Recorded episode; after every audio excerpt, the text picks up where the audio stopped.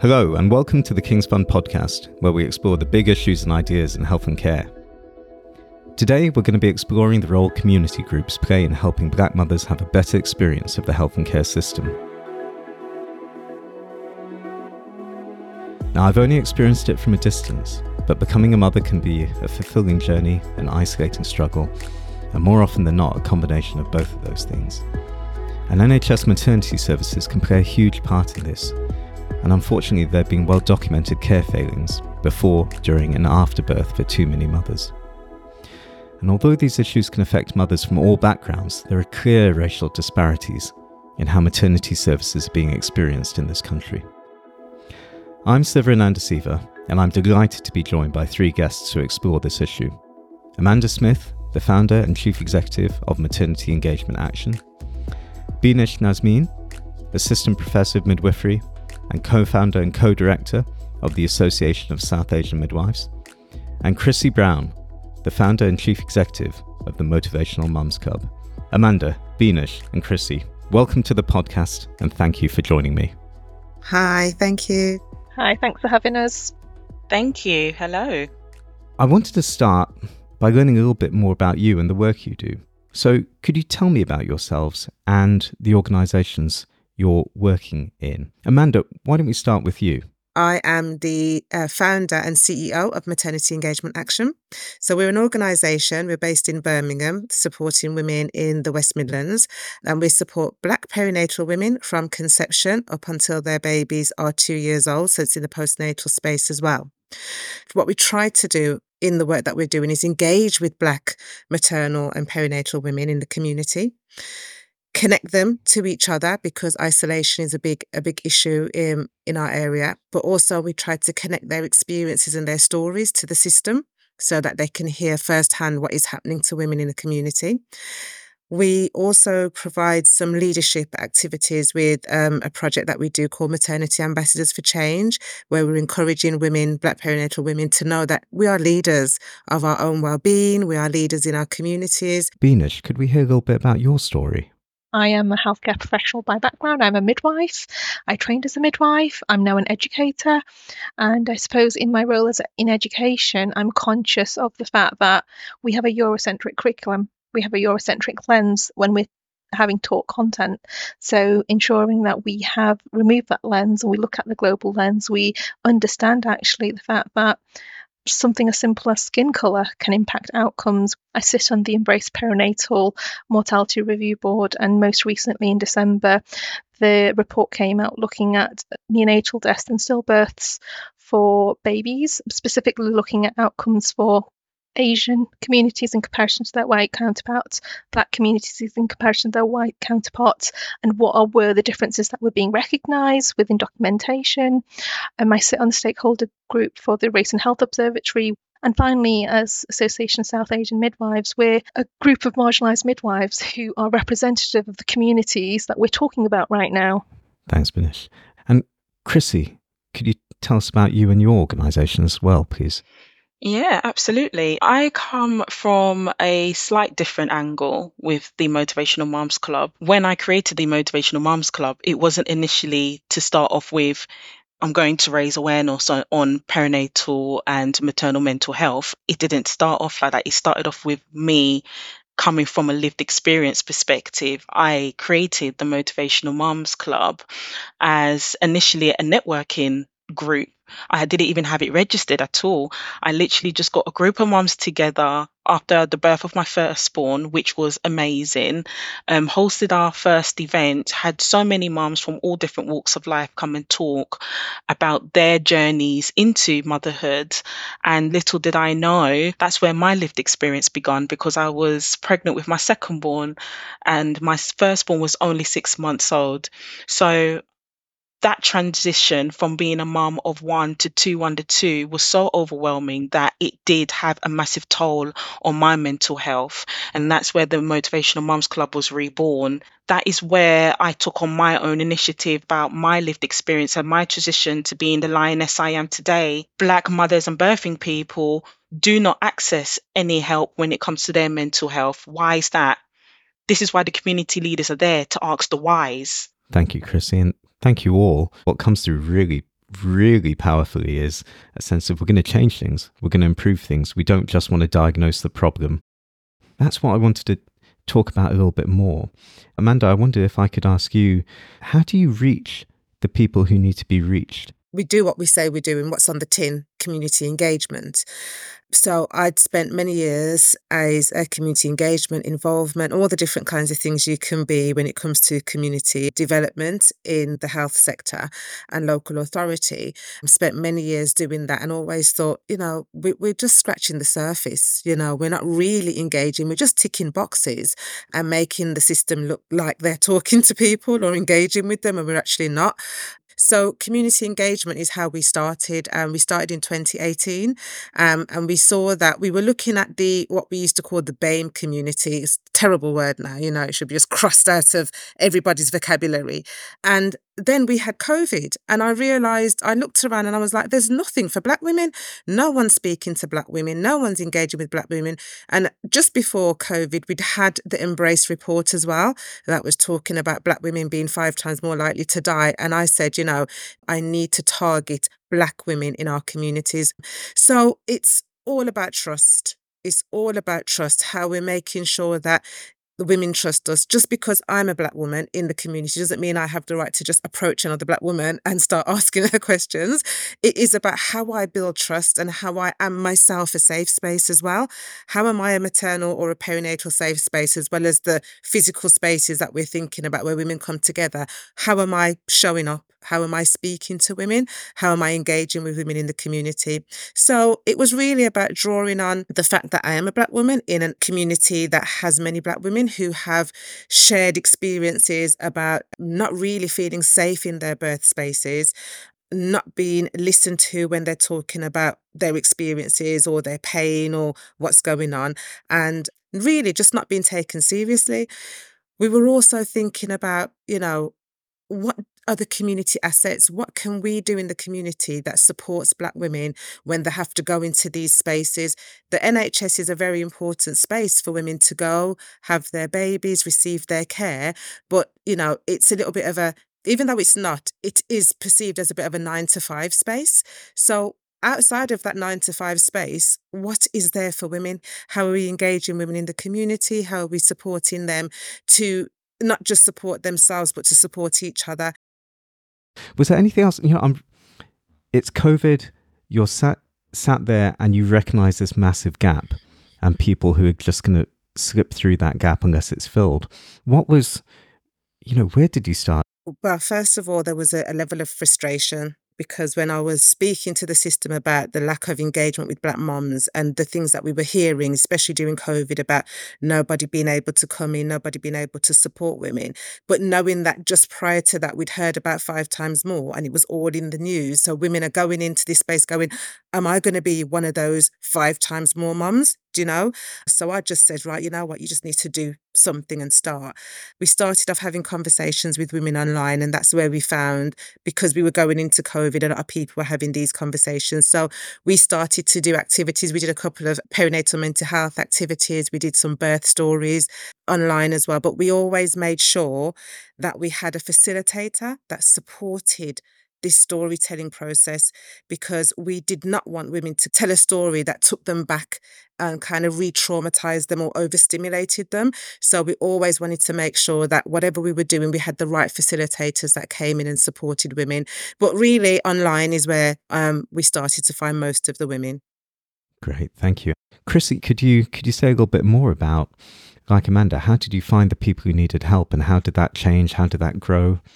As I explained, my story started off very different. It started off on a very positive note. So I found myself, I've got very close unit friends, and I was literally the last one to give birth. So everyone, everyone was back at work, and I just found myself at home with my newborn. There was support around, but I really wanted to branch out. So what I did was created a page, and I became that online stalker with moms, you know, literally in their DMs, in their inbox, following them, letting them know about this new group that I've created and I'm going to be hosting an event.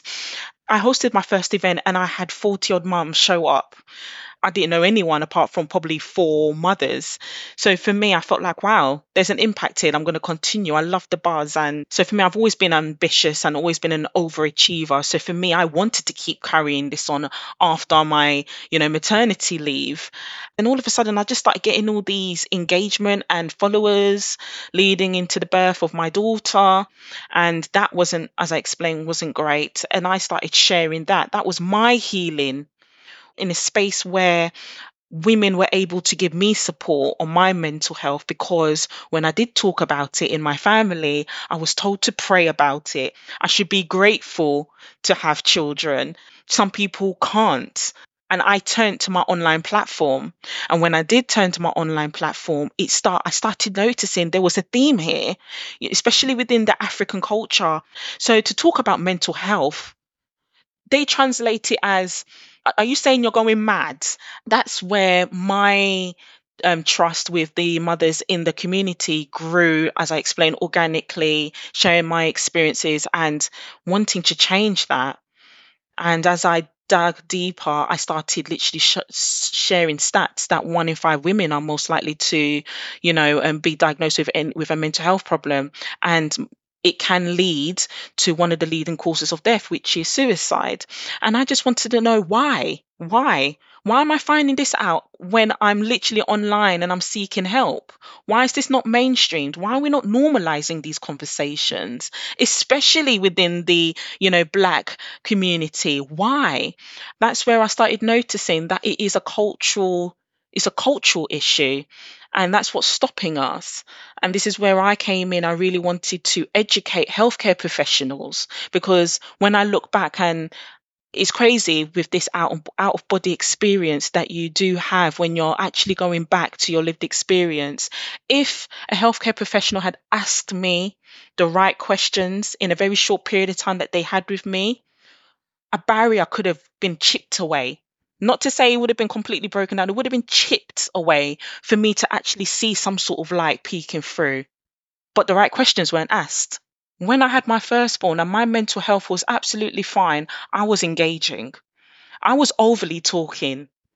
Compared to my secondborn, I just I was very quick to the point, shut down, no eye contact, nothing was left for me in regards to can I refer back to any communities nothing was left. So it's all these little things that where I come in and I provide that cultural intelligence and also training on how to actually make sure you're picking up on key signs, but then also working with the community of mothers on the underground to break those barriers and create a safe space to know it's not just them. There is somewhere where you can actually come and actually seek help. And it's not just you, but then at the same time, being that essential bridge for these mothers and birthing people to create a relationship with a healthcare sector that we unfortunately never had.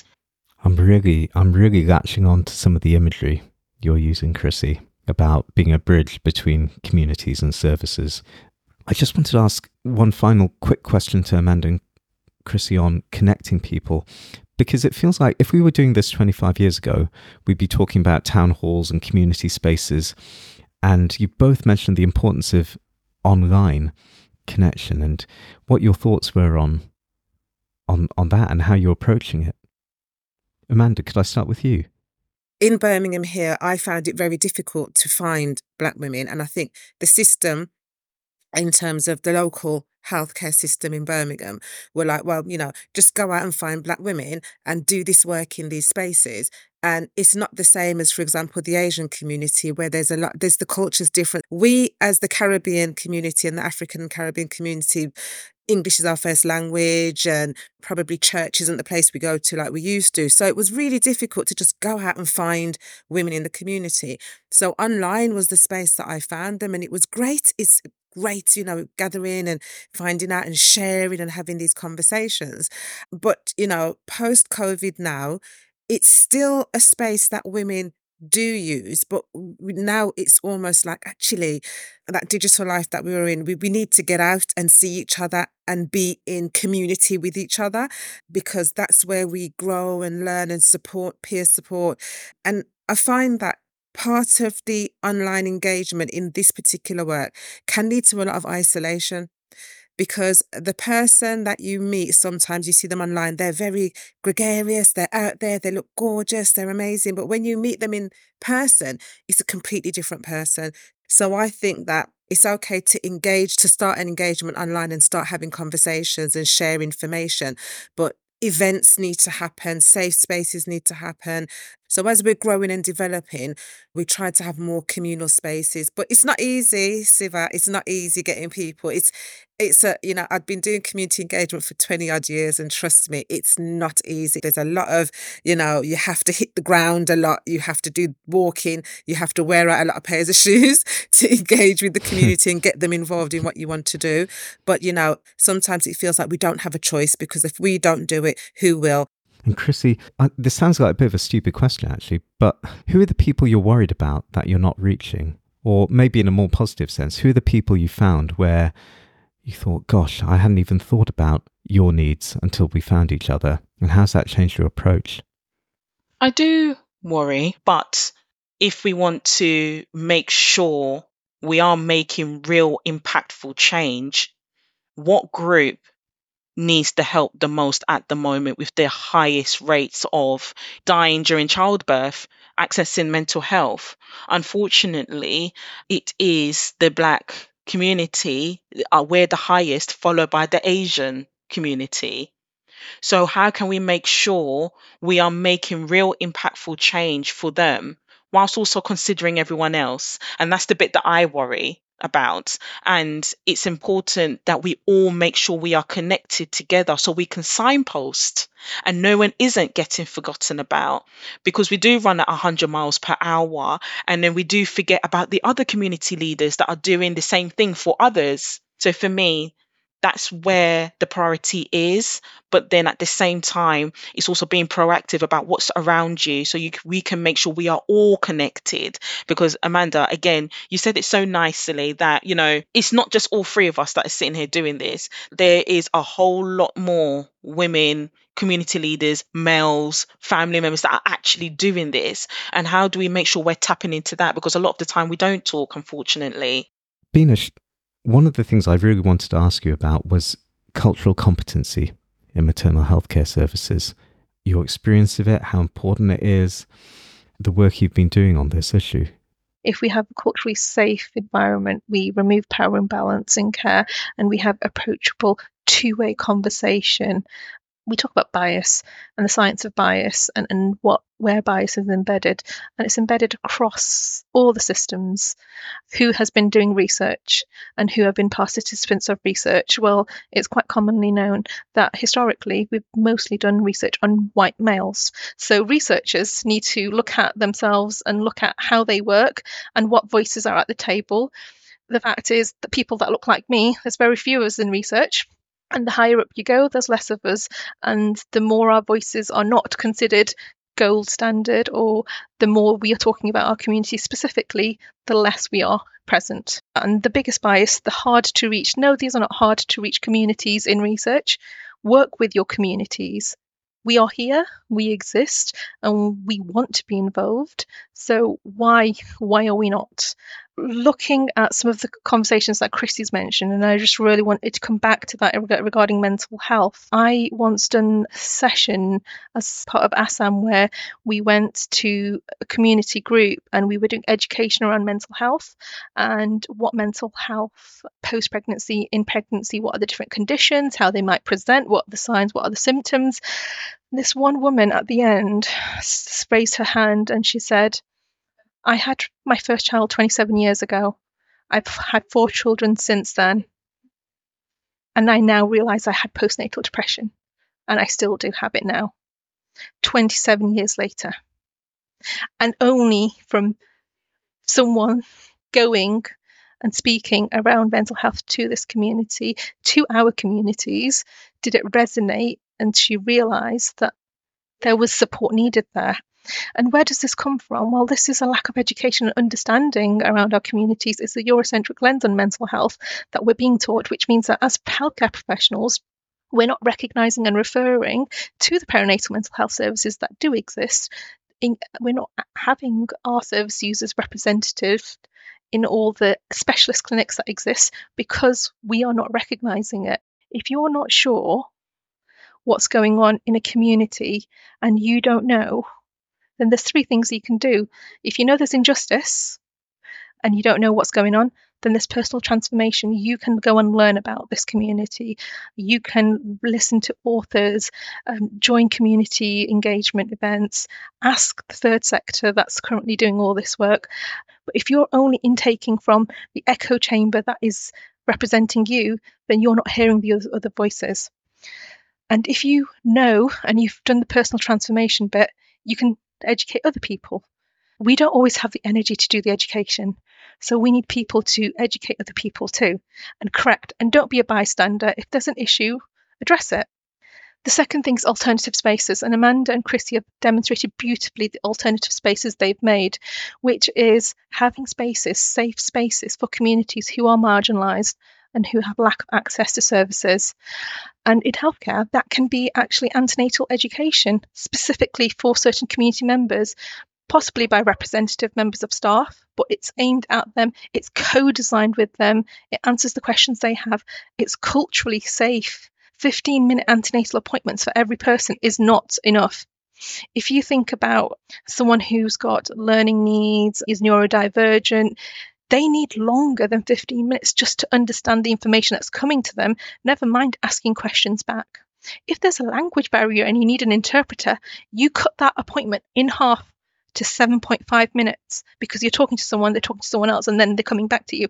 I can talk about the weather for seven and a half minutes. And could I just say something there that you just mentioned, Benash, was, you know, this term that's always been thrown around, which I can't, I can't stand, which is hard to reach.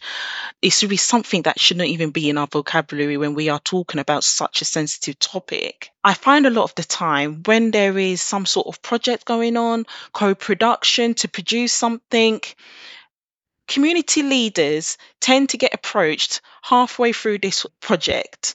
Why aren't we not being included from the beginning to get it right? And then this is where this crazy terminology comes in that, you know, we are the hard to reach. It's because you are actually getting it wrong from the start and we are not hard to reach. Hard to reach? No. Underrepresented? Yes. Yes.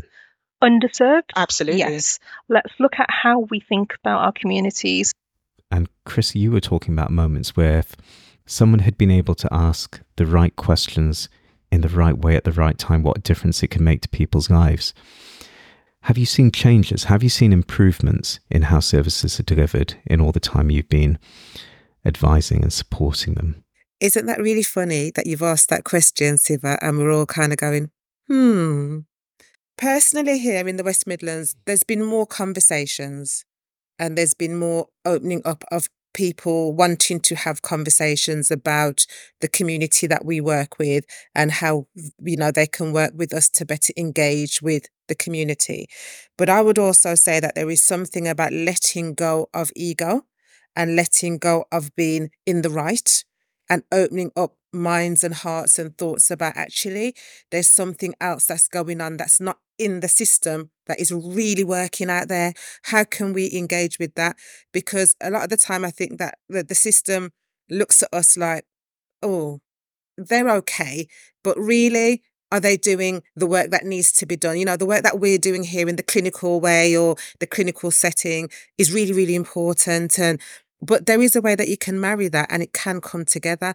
And when I look at some of the work in London and I see that some of my colleagues are really embedded in changing things or improving things or getting involved in in um, the system in sort of you know different settings i'm like actually you know it can work it's just that maybe in the midlands we're, we're taking a bit longer to get there maybe not sure but yeah so there's conversations that are happening and things are opening up but i don't know about improvements. I'd have to go and ask those mums again in the community. Are you seeing changes in the system in terms of your perinatal journey? Well, I trust I trust your sense, Amanda. I trust your sense of what's going on. Chrissy? In regards to improvements, there is a good shift in regards to including community leaders in um, co-production, um, significant research and you know projects from that high level, yes, we are being included. It is taking a bit in regard we can talk about the process, but we'll, that, I think that's for another podcast. But in regard to us being included, yes, there is some sort of movement, but I would question what's going on underneath, i.e., when those mothers and birthing people are actually delivering their children. For me, from what I can see, there is still a lot of work that needs to be done there, and the care during and after birth. For me, I do question that a lot. I can say there is there isn't much change and there's there's still a lot of work to do. But it's not to say, you know, there isn't willingness to learn and for it to happen because there is, and I would never ever dismiss that from any healthcare professional because the NHS, you know, they are doing a good job. They are, and I don't want to take that away from them. But then at the at the end of the day, they are stretched and that's where things tend to get lost. And that's where, unfortunately, these disparities happen. Thanks, Chrissy. A sense of willingness to learn, but my goodness, a long way still to go. A long, long way to go. Ines, your, your perspective. I know that from an education perspective, the current students are having different education. So I have hope for the future and the, at the university where I work at, University of Bradford, we have focused on ensuring that we are, you know, accessible and we have representation, and we've worked on our recruitment processes, and we're looking at, you know, trying to improve our retention, attrition, and also the curriculum, but also from the other side, I was the co chair for the Birthrights Inquiry titled, uh, when it was released, it was titled Systemic Racism not broken bodies. And they interviewed healthcare professionals service users. They had an intersectional approach. They had uh, people across the board with you know different needs as well as multiple needs. And they also in, interviewed uh, key organizations, but looking at it from the service user's perspective, every single service user and what that gave feedback, even in the focus group, said that they experienced good practice. So, despite all the other things that were going on and all the other experiences, at least once in their journey, they experienced good practice. So there is good practice out there. We need to remember that. We need to nurture that. We need to grow that. We need to make that a culture I think if we improve the service and the systems for the most vulnerable, we'll find improvements across the board for everyone. Um, I always use this anecdote, but when we lowered pavements for wheelchair users, mothers with prams also benefited. You know, our changes for some groups are advantages for all groups. Thank you, thank you, Benash. Thank you all. I think you've you've given leaders in the health and care system a lot to think about you are also people in positions of leadership. So, my final question was more advice for your peers. Benash, I'll start with you. Don't be scared about getting it wrong. Fear is a barrier. If you're worried that you're going to say something that offends, that adds another barrier to communities that already face barriers. Show your intention. Your intention is to improve outcomes be clear about your intentions. And if you get something wrong, apologize. No need to make excuses. Apologize, say we're going to do better, and carry on and make your intentions clear.